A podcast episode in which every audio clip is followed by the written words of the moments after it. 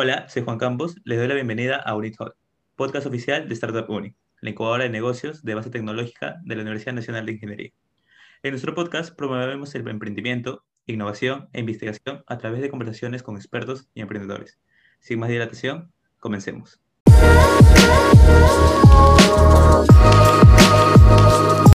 Hoy en el episodio número uno de la temporada 2 tenemos a nuestro invitado especial, Cristian Valle, que es especialista en UI y UX, que si no sabes qué es, ahora lo descubrirás.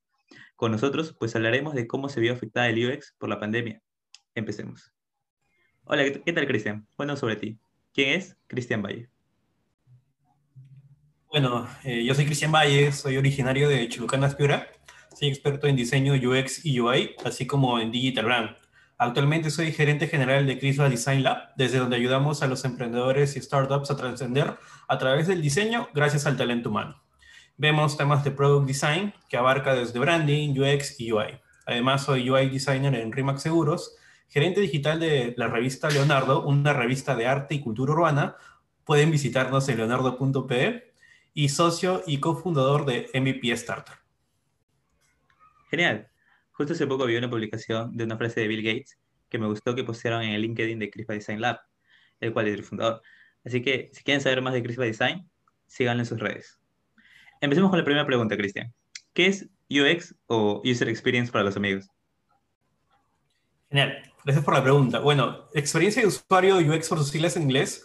Eh, se trata de cómo se siente una persona al interactuar con un entorno, ¿no? Un flujo normalmente es muy escuchado en entornos netamente digitales, como plataformas webs o apps, ¿no? Es cómo interactúa tu negocio o la solución que estás creando para las personas que realmente las necesitan, ¿no? Un UX designer se encarga de investigar. Este proceso de investigación es conocido como research dentro de todo, todo el, macroflujo de UX. Eh, y dentro de esta investigación uno trata de averiguar cómo es que se siente una persona con respecto a estos entornos, que pueden ser estos flujos, ¿no? Ver si es fácil de utilizar, si se, siente, si se siente la utilidad y sobre todo si percibe ese valor agregado que se quiere dar dentro del mismo flujo, ¿no? Muchas veces hablando digitalmente, ¿no? Todo este proceso inicia por conocer a la persona y con este conocimiento de, esta investigación se crean hipótesis, ¿no? Estas hipótesis son, eh, estas mismas se tienen que validar eh, constantemente para poder generar esta, este producto de valor, ¿no? Esta solución que al final, al ser, al ser este, levantada en desarrollo, va a funcionar como las personas realmente lo necesitan, ¿no? Pero todo empieza netamente desde, desde la creación de, de, este, esta experiencia de, de, investigación. Además, UX es algo que no solo se aplica en un entorno digital, sino que se puede aplicar a cualquier tipo de proceso dentro de una empresa, empresa ¿no? Incluso de manera física. Eh, muchos de los procesos que, que, vemos en muchas de las empresas a las que acudíamos muchas veces cuando no había pandemia son eh, procesos de experiencia de usuario, ¿no? Por ejemplo, el por qué eh, hay una, una, una, fila en los bancos o en cualquier lado para, para mujeres embarazadas, con niños o personas mayores, ¿no? Más allá de que sea una ley, es un tema también de experiencia de usuario, ¿no? Porque, o sea, hablando ya de manera más, más general y un poco realista, eh, digamos, una, una, persona que va con un niño a un banco o a un centro comercial, muchas veces las demás personas que están dentro de una cola, por ejemplo, eh, y si a estas personas tú no las atendieras primero, lo más probable es que este niño comience a hacer bulla. Y con esta bulla, sabemos que es algo normal, pero a algunas personas les puede, les puede sonar un poco incómodo. Entonces, con experiencia de usuario, lo que se creó fue esta fila para, para personas eh, que llevan niños, que están embarazadas o personas de tercera edad, para poder evitar luego quizás un conflicto, ¿no? Y eso, y eso es UX, ¿no? Porque estás tratando de mejorar la experiencia de ambas personas. A uno le estás evitando el problema de hacer una cola que realmente cuando estás con un niño es imposible de, levantar mucho tiempo en un espacio sin que esta, este niño esté tranquilo. Y el otro es a, la, a las demás este, usuarios que de por sí les puedes evitar un momento el temas de bulla y, pataletas que, pueden surgir, que son cosas normales, pero gracias a la experiencia se pueden evitar de, hasta cierto punto, ¿no? Wow. Bueno, me parece muy interesante e incluso complicado, porque prácticamente, prácticamente estás tratando de complacer a todos, ¿no? Wow, y estoy seguro que para los oyentes también debe ser súper interesante. Bueno, según tu experiencia, ¿cómo tú has sobrellevado hacer UX ahora con la pandemia? Uy, al principio ha sido un poco complicado, ¿ya? Eh, al principio se sintieron bastante las carencias de esta brecha digital que hay en el país, pero conforme pasaba el tiempo, muchos sectores supieron reinventarse, ¿no? y muchos usuarios empezaron a adoptar estos canales digitales como algo mucho más común. Por ejemplo, una persona que antes era muy reacia a comprar en Rappi, por decir un nombre, ahora lo hace.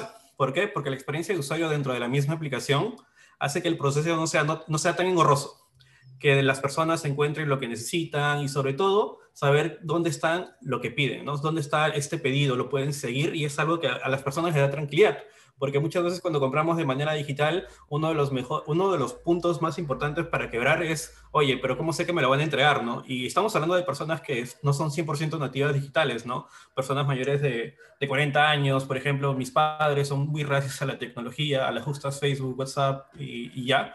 Entonces, hacer que una persona con este tipo de perfil adopte una tecnología como la es Rappi, tiene que ver bastante con un proceso de experiencia, ¿no? ¿Cómo hacemos que esta persona sienta que este proceso es totalmente seguro? Y sobre todo, ¿cómo hacemos que este proceso para ellos eh, sea lo más sencillo y intuitivo, ¿no? Que, que de alguna manera le recuerde esta, esta, esta esta forma en la que normalmente íbamos a comprar el tipo de productos que compramos en Rappi, como quizás hacer un mercado, la misma experiencia, solo que ya no, ya no interactúas directamente con una persona, sino que le encuentras ahí todo, ¿no? Hay un tema muy detallado de fotografías, detalles de información, que a la persona le hacen saber que ese es el producto que están buscando, ¿no? Y que ahí sale el precio, le salen el tipo de, de unidades que necesita, y lo más importante que es el tema del tracking, que hace que, por lo menos para las personas del perfil que te mencioné, sea como, wow, esto en mis tiempos no existían, qué chévere que existe y, que, y qué bueno que se estén desarrollando, ¿no? Y ahí es donde la, la pandemia, de alguna manera, ha, ha, desarrollado e, este, esta necesidad en las personas y de alguna manera los está volviendo, no nativos digitales, pero sí de alguna manera los está haciendo dependientes y eso no es malo y de, de, hecho ayudará a que, que la economía se, se, siga desarrollando en esta línea más digital, ¿no? Claro, ¿no? Creo que todos hemos aprendido un poco a usar más la tecnología y a empezar a confiar, porque, ah, bueno, hace unos años ah, muchos desconfiamos de que, oye, me va a llegar o no, como habías comentado. Y claro, ahora nos tenemos que adaptar ah, por las necesidades que tenemos, ¿no? Bueno, ¿cómo se han visto afectadas las metodologías que se usan en UX ahora que prácticamente todo es remoto? Sí, complicado. Realmente, por lo menos nosotros desde Crisba siempre hemos tenido una visión eh, de productos digitales mucho más humanos, ¿no? Siempre hemos creído que, las marcas son, son, son las personas que están adentro y que las marcas son cascarones que nos adoptan a nosotros, a las personas, y nosotros como personas somos los que le damos la personalidad a todo el negocio, ¿no? Entonces, eh, esta sensación de contacto se perdió bastante durante, se ha perdido realmente durante la cuarentena porque era muy chévere estar face to face con, con tus clientes, con los usuarios, con las personas que te, te, contactaban para hablarte de lo que querían hacer. Era muy interesante, ¿no? Llevar esos procesos face to face, ¿no? Porque había, había un montón de, de, de acciones que uno como personas hacen, como la gesticulación, la, cómo mueven las manos, que hacen, que hacen sentir realmente el impacto que puede estar eh, sintiendo lo que tú estás diciendo para esta persona, ¿no? Pero bueno, eh, eso de alguna manera se ha mermado y la, digitalización, o bueno, mejor dicho, la pandemia y toda esta digitalización que hemos sufrido la gran mayoría de las personas, eh, ha sido de manera muy abrupta. Y algunos, por, por ejemplo, ¿no? hoy en día de, en una reunión donde estamos 10 personas, solo 5 encendemos la cámara para que nos vean y los otros 5 están con la cámara apagada, ¿no? Y ese es un tema también un poquito de, de, de, distanciamiento. Eso es un distanciamiento social digital, por ejemplo, ¿no? No te dejas ver. Entonces es algo un poco este, difícil de sobrellevar dentro de, de, un proceso de UX donde realmente hasta la, la misma, la, el mínimo gesto que haga la persona cuenta dentro de la experiencia de usuario, ¿no? Pero dentro del equipo también hemos sabido este, apalancarnos de herramientas que nos ayudan a, de alguna manera, a ser más colaborativos, ¿no? Por ahí hemos implementado bastante el Miro, quizás este, hemos usado mucho más Zoom o Teams, eh, hemos implementado Trello o Jira para poder seguir de una manera más efectiva las tareas de, de cada uno de los proyectos. Eh, hemos diseñado de manera mucho más colaborativa gracias a Figma. Hemos involucrado de una y mil maneras a las personas para que no sientan esa distancia, ¿no? que a pesar de que saben, que estamos conectados digitalmente, se siente esa sensación de querer conectarse y que de verdad lo que ellos están diciéndonos a nosotros nos importa bastante. ¿no? Por eso llegamos, por ejemplo, en los tres primeros meses de pandemia, las personas, eh, como dije, tenían esa, tendencia a no encender las cámaras. Luego de tres, cuatro, cinco meses, por ejemplo, esa tendencia, por lo menos en el equipo y a las personas que impactábamos directamente, fue cambiando. Las personas eh, inclusive con el timbre de voz también se sienten más tranquilas, aunque no los creas, ¿no? eso, influye bastante dentro de la experiencia del consumidor, cómo le hablas. Eh, que las personas eh, ven que tú enciendes la cámara y les estás hablando de esta manera tan amigable, como si los conocieras de, muchos años, ellos también ceden y comienzan a encender sus cámaras, ¿no? Por eso, de alguna manera, eh, de, así como la misma métrica, ¿no? De cinco personas que, que conectamos nosotros como Crisa, por ejemplo, las cinco prendíamos, prendíamos las cámaras. Y eso para nosotros era un gran avance dentro de todo esto, ¿no? Y es algo que hemos tenido que ir avanzando porque, o sea, no todos nuestros clientes son 100% digitales y eso hay que estar netamente seguros, ¿no? ¿no? No todos van a saber lo que tú haces y no todos van a entender el entorno en el que gira un producto. Entonces también ha habido un proceso de evangelización con estas personas, primero para que entiendan las herramientas que estamos utilizando y más que, más que eso también entiendan para qué es que lo estamos utilizando, ¿no? Y de cómo estas herramientas que, así por ejemplo, como tú estás eh, usando eh, Notion, eh, pues, o sea, la persona dice, oye, pero yo puedo hacer esto en un bloc de notas o, o, puedo hacerlo en mi Word o puedo hacerlo en mi Drive, o sea, ¿qué diferencia hay, no? Y sabemos que, que Notion tiene un montón de, de, funcionalidades que hacen que el, el, hecho de escribir o de tomar notas, notas ahí o hacer muchas cosas ahí sea de una manera un poco más escalable, ¿no? Porque no solo es tomar notas, sino que puedes crear todo un flujo dentro del mismo Notion para que, para que, para que esta información llegue de, mucha, de una mejor manera a la persona que se lo compartas, ¿no? Y de esa misma forma explicábamos para qué servía cada una de las herramientas que hemos implementado. Y hoy en día, pues, con los clientes que hemos tenido en Crisba, más que clientes, bueno, ya hay una, muy buena amistad con cada uno de ellos.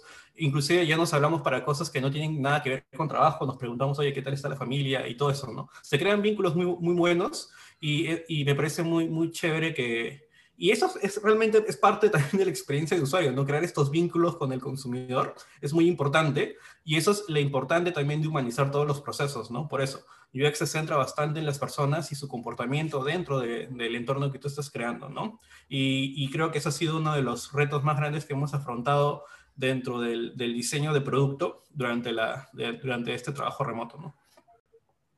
Wow. Claro, ¿no? Has tenido que implementar muchas herramientas para hacer que lo presencial se sienta, bueno, ahora que lo tecnológico se sienta más o menos como lo presencial, incluso llegando a tener vínculos, como habías comentado, ¿no? Incluso ya pasando, dejando atrás ya lo de, lo de cara a cara, que wow, aún se puede implementar eh, en la tecnología, me parece fantástico. Aunque bueno, ha, sido difícil, ¿no?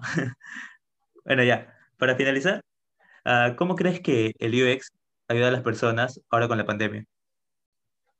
Muy, buena pregunta, muy buena pregunta.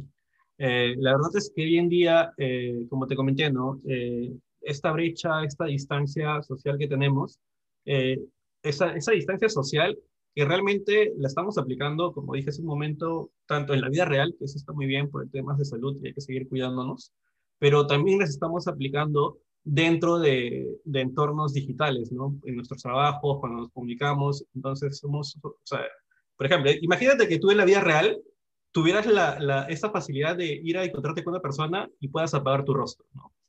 Puedas apagarlo en esa conversación. Sería, se, siente muy extraño conversar con una persona que no tiene rostro. Entonces, hay un montón de, de, de, de procesos eh, y dentro del pensamiento de las personas que, que de por sí se tienen que, que, cambiar. Y lo mismo sucede con las empresas, ¿no? Eh, las, las, las, personas al interactuar con una aplicación, con una web plataformas en generales, no tienen contacto directo con una persona en, un 90% de los casos. Y, por ejemplo, tú cuando ibas a una tienda tenías contacto con una persona, cuando ibas al supermercado tenías contacto con una persona, cuando ibas a cualquier lado tenías contacto con una persona, ¿no? Entonces, ese factor humano es el que se perdió. Y UX hoy en día tiene esa, esa, ese, ese gran reto de tratar de humanizar lo más posible estos procesos y que las personas lo sientan, ¿no? Y, y por eso creo que UX es, es una realidad que se tiene que aplicar realmente dentro de todas las empresas, porque como dije hace un momento, UX puede ser transversal, no puede cambiar cualquier tipo de proceso dentro de una empresa y esto puede ayudar que, inclusive, que dentro, dentro de la infraestructura de la misma empresa, los mismos este, colaboradores sientan, ¿no? Este, este, este nuevo este nuevo comportamiento de trabajo y que obvio que eso va a hacer que hacia afuera de la misma empresa las personas también lo logren este, entender de la misma manera, ¿no? Dentro de todos sus canales digitales, oye, eh, y, eso, ¿no? O sea, UX no termina cuando yo ya entrego el producto, la web ya está levantada en servidores sino que UX también tiene que ver con, con temas de, de postventa, atención al cliente, o sea, UX es, está en todos lados, ¿no? Y dentro de todas estas disciplinas, algo que también podría ayudar bastante es el tema del growth junto al UX, ¿no? Porque todo lo que hacemos en UX realmente se maneja con data, ¿no? La data es algo que,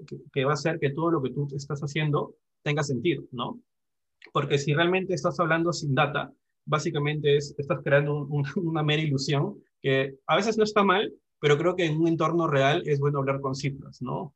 Entonces, eh, UX también ve esa parte estratégica. UX es bastante estratégico y dentro de las empresas y las personas en general, eh, que, que, tenga este enfoque tan humano, tan estratégico y que los junte, eh, eh, va a hacer que las empresas realmente lleguen a, conectar de una manera distinta y efectiva con, con, ese público que los está buscando y cuando los encuentran van a tener esa impresión, wow, qué chévere conversar con esa empresa. Yo sé que ahorita estamos alejados, pero me parece genial. Por ejemplo, Rappi por ahí, por la espera, te implementó juegos, ¿no?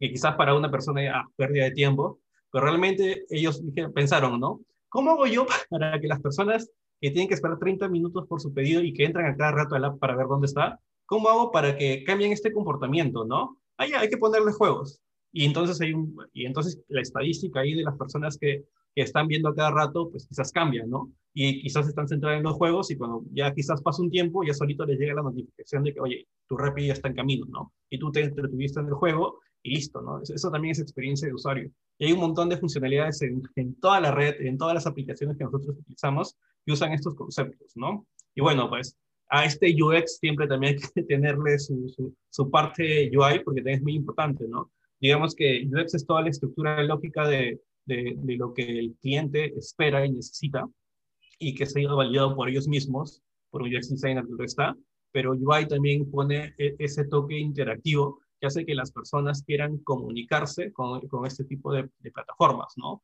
Porque básicamente todos los entornos en los que nosotros nos comunicamos son interfaces, ¿no? Zoom es una interfaz, tú entras a Instagram, todo es una interfaz. Entonces, el diseño digital en general, tanto UX designers como UI designers, son muy importantes dentro de la estructura organizacional de cualquier empresa. Y sobre todo, en, en esta pandemia que que la única cara que, tienen la gran mayoría de empresas son entornos digitales, como son Facebook, su propia página web, su propio aplicativo. Entonces, este tipo de perfiles son eh, muy necesarios porque son estratégicos, porque según el tipo de background que tienen estos perfiles, van a ayudar a que tu emprendimiento, tu empresa, eh, se logre eh, de alguna manera posicionar de manera asertiva, efectiva y con un gran impacto dentro del consumidor, ¿no? Cierto, ¿no? Me has hecho pensar con, con lo rápido del juego, que es más o menos con lo que ha hecho Google cuando no tienes internet y sale el dinosaurio, ¿no? Entonces que empiezas a jugar y todo. Entonces, claro, ¿no? Para que no te sientas mal o para que no te estreses, entonces te ponen un jueguito. Wow, eh, impresionante totalmente. Créeme que tus consejos, tus palabras ayudarán a muchos de nuestros oyentes para, bueno, para aprender más de UI y acercarse más a esto. Muchas gracias, Cristian, por estar en este podcast. Creo que todos hemos aprendido un poco más de user experience contigo, incluso yo. Ah, ¿Algunas últimas palabras para nuestros oyentes? Sí, bueno, este, quiero agradecerles nuevamente por, por, por la invitación a este Unit Talks.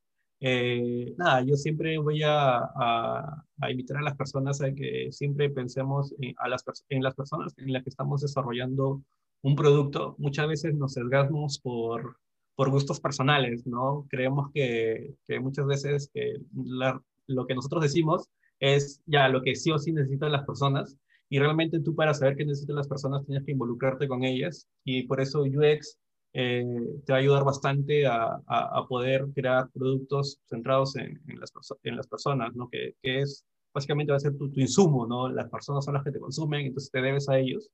Y, nada, pues si por ahí tienen alguna duda o consulta con respecto a, a este hermoso mundo, eh, pueden seguir a Crisba en todas las redes, ahí como mencionaron, estamos como Crisba Design Lab o Crisba Design en Instagram, en, en Facebook y en, LinkedIn también. Entonces, este, yo con mucho gusto, este, y el equipo de Crisba, ¿no? Un saludo a todos ellos que seguro me van a estar escuchando, ahí todo el equipo, somos eh, siete personas eh, enfocadas netamente en diseñar para personas, ¿no? Personas diseñando para personas. Y ahí un saludo para, para todos ellos y muchas gracias por haberme escuchado el día de hoy. No, gracias a ti, Cristian. Uh, bueno, acá vemos la importancia de ser empático en UX, tienes que tratar de comprender las personas, ¿no? Bueno, uh, Cristian, Esperamos escuchar de ti pronto.